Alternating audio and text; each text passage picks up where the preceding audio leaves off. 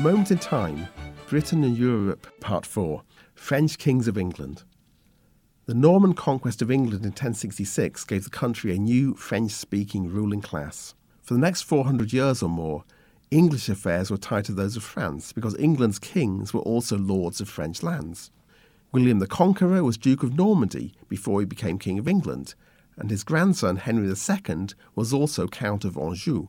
He in turn acquired vast lands in southwest France through his marriage to Eleanor, Duchess of Aquitaine.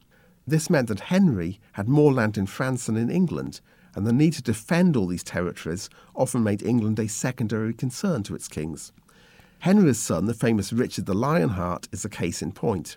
His deeds on crusade made him something of an English national hero in later centuries.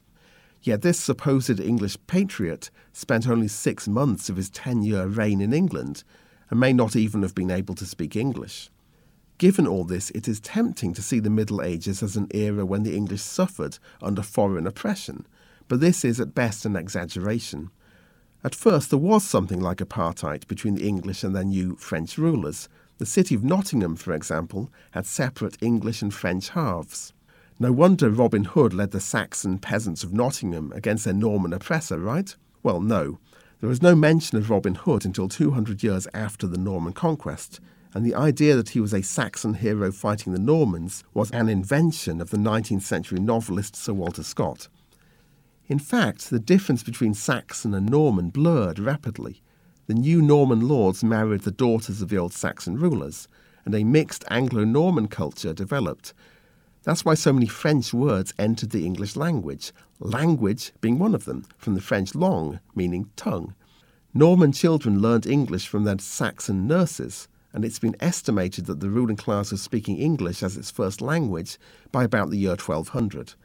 By 1272, England once again had a king with an English name, Edward I, named after a famous Anglo Saxon king and saint. French continued to be the language of government, but it is clear that by the 14th century it had to be learned, not always very well, as a second language. Geoffrey Chaucer, writing in English, described the prioress in his Canterbury Tales as speaking not the French of France, but the French of Stratford at Bow, a village that is today part of London.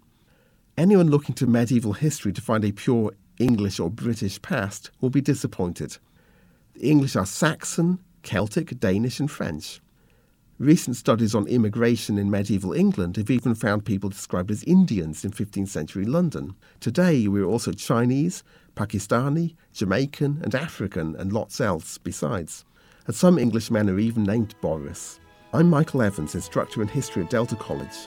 This moment in time is a production of Delta College History Department and Delta College Public Radio.